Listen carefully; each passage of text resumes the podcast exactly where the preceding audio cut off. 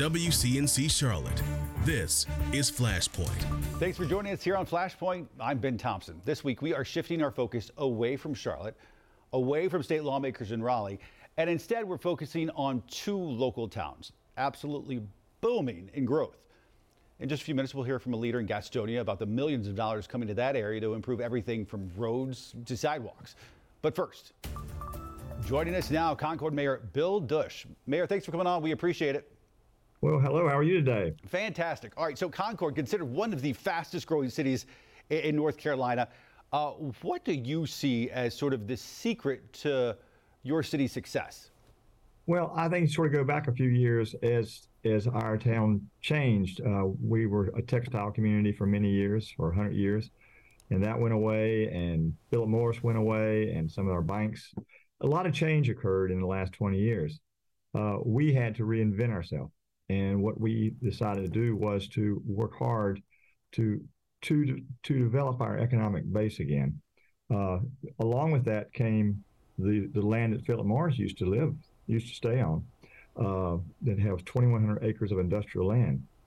And working with the owner over the last uh, six or seven years, we've been working on getting new business coming in town. With that, we have gotten close to uh, almost three billion dollars, two and a half billion dollars worth of new business coming in, including Red Bull, Row, uh, Ball Aluminum. Next door to that is is Golden Home, and I really we're really excited about Eli Lilly starting their new plant here. Uh, with that, we'll bring in over two 2,000 new jobs, uh, all high-paying jobs. These are much. This is much uh, much more than our county average. So we're really thrilled about that. Along with that came uh, development downtown. We had 10 major projects going on downtown, adding. Um, say 10 years ago, we had about uh, two people living downtown in the downtown business area. Uh, today, with the renovation of our old hotel, our Loft 29, uh, we have three new Novi apartments going in that'll be that are under construction now with 304 more units. We have another one coming in, dealing uh, right right right in the street from it with another 200. Um, lots of things, 10 major projects downtown that we've been working on, uh, and we've started a new streetscape downtown also. That that'll completely change the the um, image of our downtown area. So you you bring up Philip Morris, and, I, and I'm struck by I remember back, I think it was 2007 when the news broke that it would be uh, shuttering. I remember a, a, young reporter at the time. I remember going out there outside the plant and trying to flag down some some workers and, and how it was um, uh, uneasy time for a lot of people. And, and now, as you just point out, uh, with, with, Red Bull, uh, Eli Lilly, uh, NASCAR offices. Um, what are you doing to, to help lure some of these companies? I mean, tax incentives, you know, part of it, but but but what what else? Well, it is. I mean, it's it's a concerted effort between ourselves, the county, and the state uh, to bring these in. This is this is a a, a real almost a dance to get to get this happen. In the case of Lilly, they were looking at operations all places all over the world to put this plant, and we were just excited. They they came to us because of you know our location in Charlotte, the transportation hub there, the access to the interstates uh, the workforce, all that together makes this just such a great place to live, work, and play. It, it strikes me that with more than 100,000 people, I believe now, uh, Concord has long ago gone from just a suburb of Charlotte to where you are really just your own destination in and of itself. Well, that's that's where we're heading. You know, back before when when, when we were a cotton community, uh, it was Charlotte and then it was us. We were not really considered a, a a bedroom community. And then when all the changes occur, we we we like Charlotte. We we we understand the reason we're doing so well is because of Charlotte, but we wanted to have our own identity, and that's when we really started working on this. One thing we talk about often on this show, but also just in Charlotte specifically, is affordable housing, mm-hmm. and and how difficult it is and to find and what a difficult solution it is to find as well eh, eh, from a government body uh, like yourself, uh, trying to find a way to have meaningful change and, and make housing, which is the, an essential thing for people, how to make it more affordable. Is that a problem from your vantage point for the folks in mm, Concord? Well, it's always a problem, but it's also a challenge that we're trying that we're addressing uh, very firmly. Uh, we set up a, a 501c3 called We Build Concord, and we're taking one penny of our taxes each year, putting into that. That's about 1.4, 1.44 million dollars. And along with that, with some ARPA's fund, ARPS fund, we are really uh, putting an effort to to to help attack that problem. We also work with other organizations in town. We work with Habitat. We work with CCM. Uh, we're trying. We're we're actually next week. Uh, we are doing a groundbreaking for uh, a new pro project in Logan community for 24 new units. Uh, we have probably have 50 units planned in the next uh, in, in, the next next year.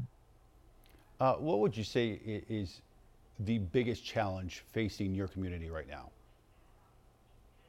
Well, the biggest challenge is, is just like everybody. Um, we have, with our growth comes demands, um, demands such, such as for our, our, for our roads and our, our infrastructure like that. So we're working hard with DOT to to help uh, re- relieve some, some of that, that strain that comes from that. Also, we we are still at the grounds of Concord. There's still a lot of opportunity there, and we're working hard on making sure that we tap any uh, opportunities we have. Um, we are entering the last few weeks uh, uh of this year. As we approach 2023, what's the one thing you would like to see your city accomplish? Well, I think one thing else I want to toss in there dealing with that is that uh, we just passed a $60 million Parks and Recreation bond. Uh, that's our first bond that we've done like that since since since the 80s. And with that, uh, we have um, nine park projects, which includes four new parks and five uh, major improvements to existing parks, along with eight more miles of greenway going in. Uh, that is that that'll take. We we now have 16 miles of greenway. It'll bring us up to 24 miles. Uh, the four new parks, our western part of town towards Charlotte is not represented well with parks, and this will fix that for us. We know parks are, are so important uh, to, to, cities, um, no matter where you are. People want that green space. Um, uh, about where they are. Um, you, have served the city now for, for decades, and, and you hear people often mm-hmm. talk, talk, about the, the good old times and, and how things were better at one point. But what do you think is the best thing about what's changed there? I just think that that that we're trying to trying to continue to grow in a very uh, orderly manner and trying to l- listen to what the citizens are saying uh, and respond to it with our plans to get to what their needs are when we actually did the the uh, the bond package, we did a study with all of our, our citizens, and we had thousands of, of, responses at things that needed to be done, and it came out to 180 million dollars worth of uh, projects. So that's why we decided to take a bite of it with doing a 60 million dollar bonds, right, which passed on a two to one basis. So we were very pleased with that. Mayor Bill Dusch, uh, Mayor, it's nice to get some perspective outside of uh, the city of Charlotte and outside Mecklenburg County. We appreciate you coming on.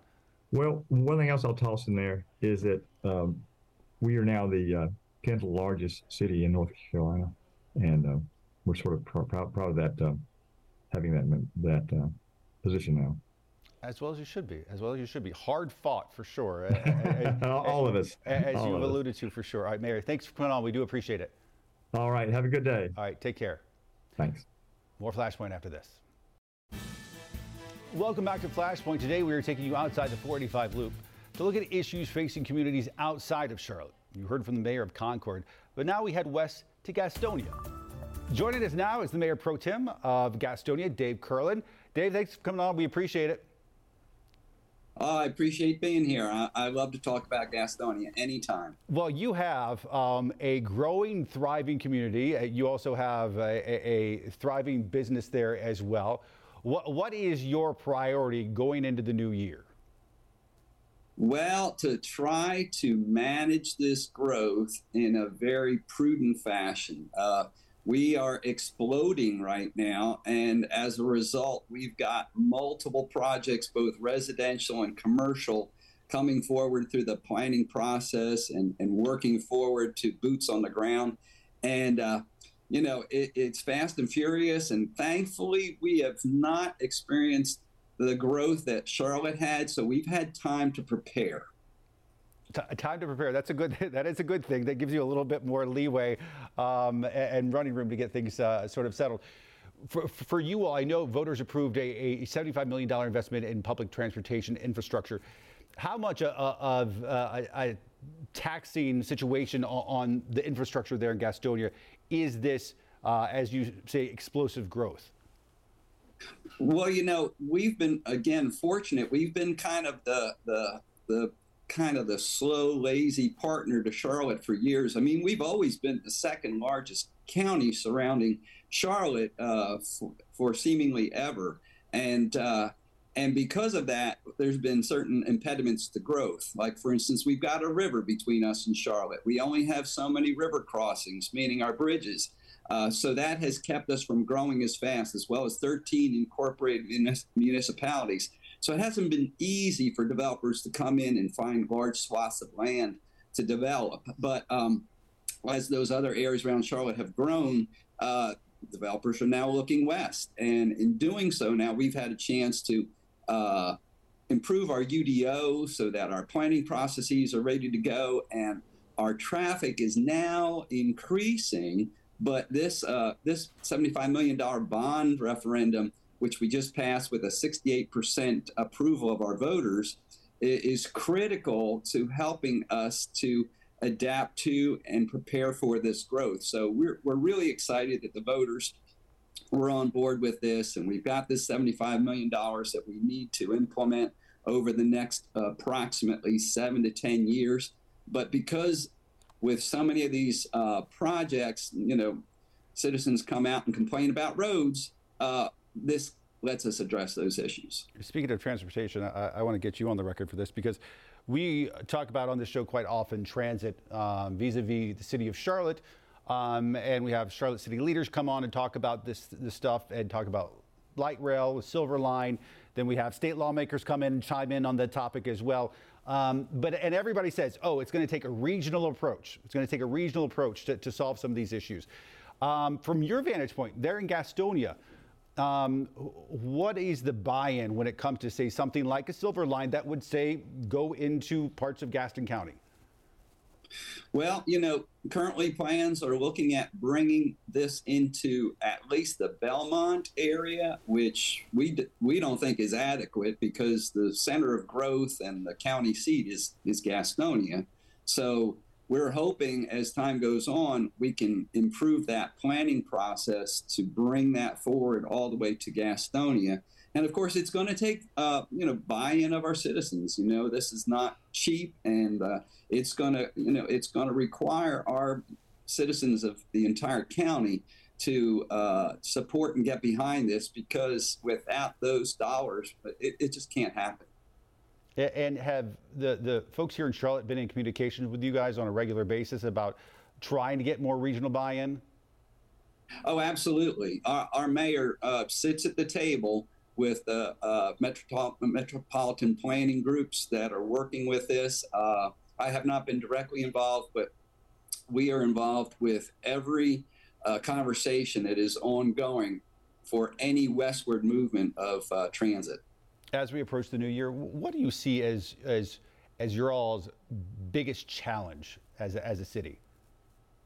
Well, you know, actually, I think it is really uh, to continue to tell the story uh, that this is a great community in which to work, live, and play, and for us to handle the growth as it's coming forward. But fortunately, uh, again, we have a great planning department, and we have now um, partnered with Gaston County for our buildings inspections processes. So hopefully they are streamlined and, and those builders and developers that want to come in are going to find a process that's easy to work with with local governmental entities in order to get these jobs done. But we want to continue to um, improve that process. And of course, then we've got you know, local issues that all communities are faced with. Certainly, homelessness is one of these. Affordable housing is another one of these. And, and these are also top priorities for us. Yeah, we talk about affordable housing a lot here. If somebody wants affordable housing in Gastonia, can they find it? It's very difficult. Uh, we are, you know, we're continuing to encourage the development of affordable housing, but we know there aren't a lot of developers that are going out of their way to do that. Uh, we have projects, uh, you know, in the process of being built right now, but there's never enough. Never enough. And what about attracting uh, more businesses and, and more companies there to Gastonia? Uh, going into the new year, uh, what are you most excited about? Oh my gosh, where do we begin? You know, we, we build our, our uh, you know, our CaroMont Health Park, which is a, a, a multi sport stadium. And uh, we've had two seasons with the Honey Hunters, which are a, a, professional baseball team that are in there now. And that has been a true uh, catalyst for growth in the downtown area. Uh, so, with that, we brought in several businesses.